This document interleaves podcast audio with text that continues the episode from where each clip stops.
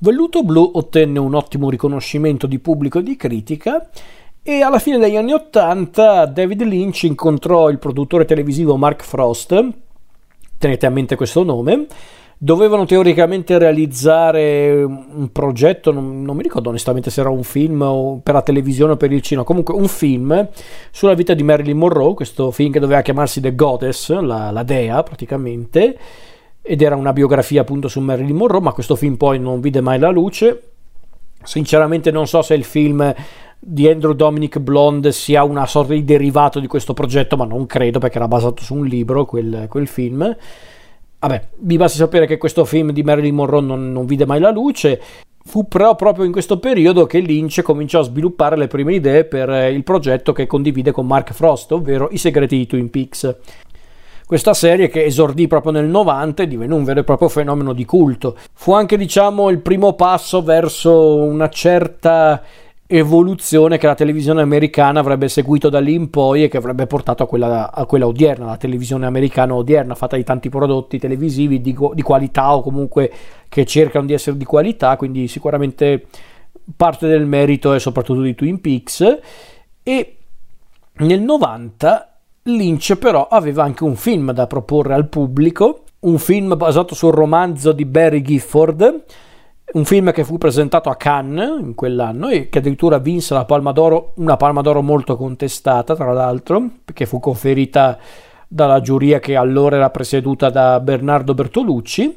Un film che vede come protagonisti Laura Dern e Nicolas Cage, ma che vede anche un cast molto ricco che comprende Diane Ladd, Willem Dafoe, eh, G. A. Freeman, eh, Isabella Rossellini, Aridin Stanton eh, e tanti altri ancora. E parliamo quindi del film più scatenato, diciamo, di, di David Lynch, anche uno dei più particolari, anche uno dei più contestati in certe cose,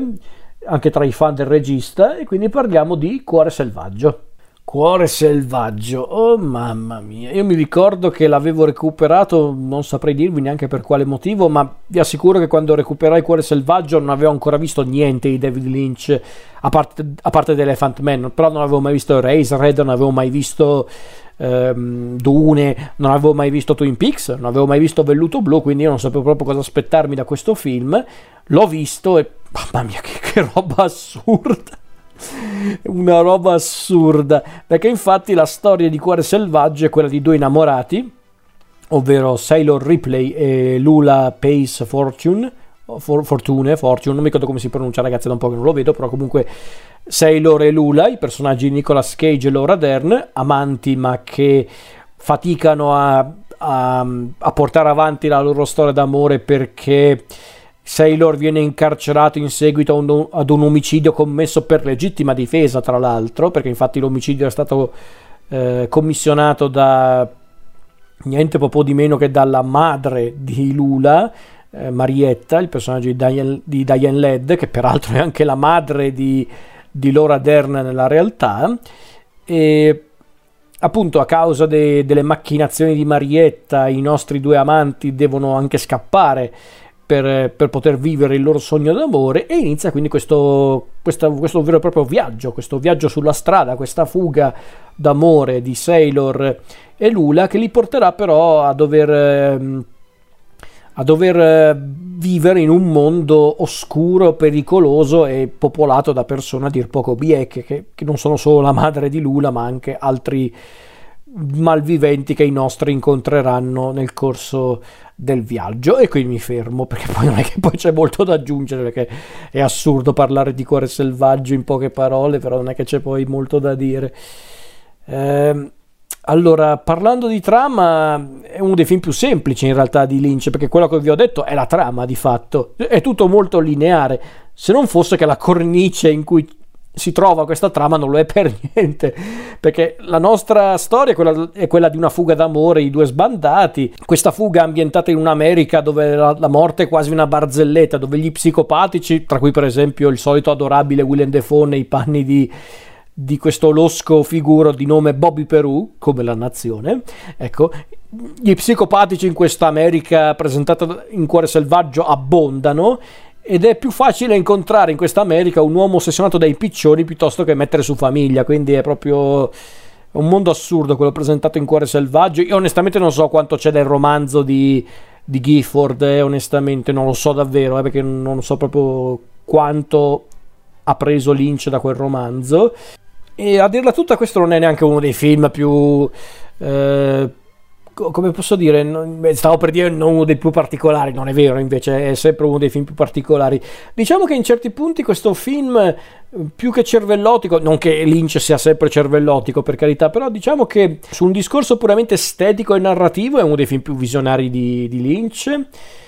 Su certi aspetti è anche uno dei più divertenti perché in certi punti ha questi eh, questi slanci di umorismo nero, di violenza grottesca,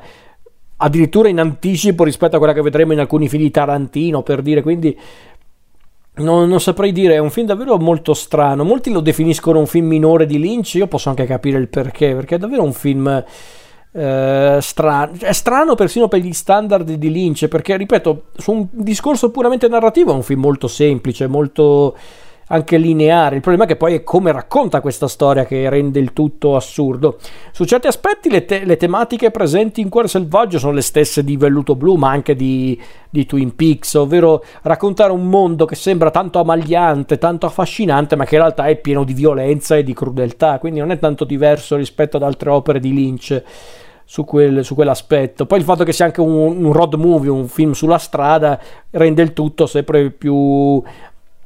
eh, particolare ed eccentrico, quindi vedere Sailor e Lula che incontrano tutti i personaggi più assurdi sulla propria strada non è assolutamente una cosa così strana. Ehm, e il fatto che in certi casi questi personaggi siano anche più memorabili dei protagonisti per me è un problema onestamente è proprio uno di quei casi di film in cui i due protagonisti si fanno mangiare letteralmente dai coprimari perché sono più efficaci i coprimari Diane Led come Marietta il solito magnifico Willem Dafoe nei panni di Bobby Peru che è uno dei cattivi più grotteschi e malvagi visti in un film in un film in un'opera di David Lynch ma anche G. Freeman ehm, Harry Dean Stanton nei panni di, di Johnny, uno degli amanti di, di, Marietta, il povero Harry Dean Stanton che fa pure una brutta fine in questo film, ma per dire anche il personaggio di, dell'uomo dei piccioni che se non ricordo male era Freddy Jones tra l'altro la ragazza dell'incidente stradale che è interpretata da, eh, da Sherilyn Finn che, che guarda caso è una delle attrici di Twin Peaks. Quindi è, è, più interessante questo film quando vediamo i vari casi umani incontrati dai nostri protagonisti, piuttosto che quando ci concentriamo sui nostri protagonisti, anzi perché a dirla tutta... Eh, eh, sia Nicolas Cage che Laura Dern non sono certamente al loro meglio qua come attori assolutamente. Ma forse perché da una parte Lynch era più interessato alla cornice che alla storia in certi punti. Eh, non peccato perché ripeto l'idea di Lynch di mostrare questa America tutt'altro che piacevole, anzi molto anche molto lercia su certe cose, sia visivamente che su un piano puramente morale, mi piace anche, nonostante a volte comunque eh, la caricatura emerga, soprattutto per come vengono descritti i personaggi, a volte sembra quasi un cartone animato violento Cuore selvaggio per come viene trattata la violenza, c'è tutta quella parte della rapina di Bobby Perù che sembra davvero uscito da un cartone animato assurdo e, e iperviolento, quindi...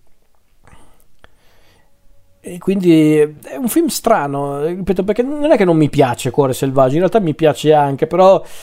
è un po' destabilizzante in certi punti.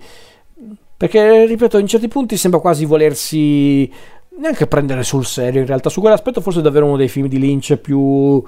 spensierati, per quanto po- sia possibile definire un film del genere spensierato. Però io mi ricordo quando eh, feci vedere questo film ad alcuni miei amici e io mi ricordo un mio amico che a un certo punto è arrivato a, tipo a metà film quando vede il personaggio di Harry Dean Stanton che guarda questo documentario su tipo le iene, i leoni e si mette ad abbaiare mentre guarda questo documentario questo mio amico diceva ma qui non ce n'è uno normale. E io lo capivo e effettivamente è vero non ce n'era uno normale mentre guardavamo il film quindi è un film molto strano e su certi aspetti davvero sembra quasi una sorta di anticipo ai film invece più contorti di Lynch tipo Fuoco cammina con me, Strade perdute, Mulholland Drive ma allo stesso tempo è un film anche lineare di per sé ed è assurda. È, è, forse un insieme che non funziona fino in fondo. Perché, mol, ripeto, molti lo definiscono uno dei film minori di Lynch. Forse è anche vero, eh, per carità. Non lo so, onestamente arriverei a definirlo un film imperfetto. È un film imperfetto. Mm, cuore selvaggio, perché ripeto, secondo me in certi punti nemmeno Lynch sapeva come gestire tutta la materia a disposizione. O forse in certi punti Lynch si è più divertito degli spettatori su certi aspetti. In certi punti mi sembrava che fosse Lynch quello che si divertiva rispetto agli spettatori che magari ogni tanto guardavano il film e pensavano che cazzo sto guardando. Eh, perché forse a volte è anche un po' troppo estremo, a volte forse anche è un po' troppo fine a se stesso, Cuore selvaggio in certi punti. Però non, non è che arriverei a definirlo un film non riuscito, semplicemente è un film imperfetto, ripeto. Ehm, è strano, è davvero è uno dei film più strani di Lynch, uno dei più assurdi, uno dei più scatenati. Eh, forse è importante guardarlo per capire come Lynch a un certo punto si è ritrovato nella posizione di poter effettivamente sperimentare con il suo cinema, che in effetti poi è diventata una costante del suo cinema ed è una costante che lo ha reso spesso non sempre gradito al grande pubblico perché infatti i suoi film successivi sono stati degli insuccessi o comunque dei film spesso molto criticati, che poi sono stati rivalutati con gli anni. Quindi su certi aspetti Cuore Selvaggio ha comunque una sua importanza. Era anche un periodo un po' particolare di Lynch, perché insieme a Cuore Selvaggio stava uscendo anche Twin Peaks, che è l'opera che ha davvero consacrato David Lynch, quindi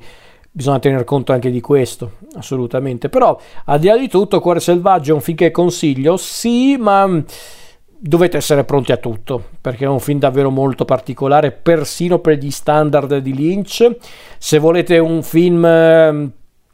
contorto in maniera affascinante come altri film di Lynch avete sbagliato film perché non è quello. Uff, non è che poi ho molto da aggiungere semplicemente è un film curioso come tutti i film di Lynch ma non è uno dei migliori che ha fatto assolutamente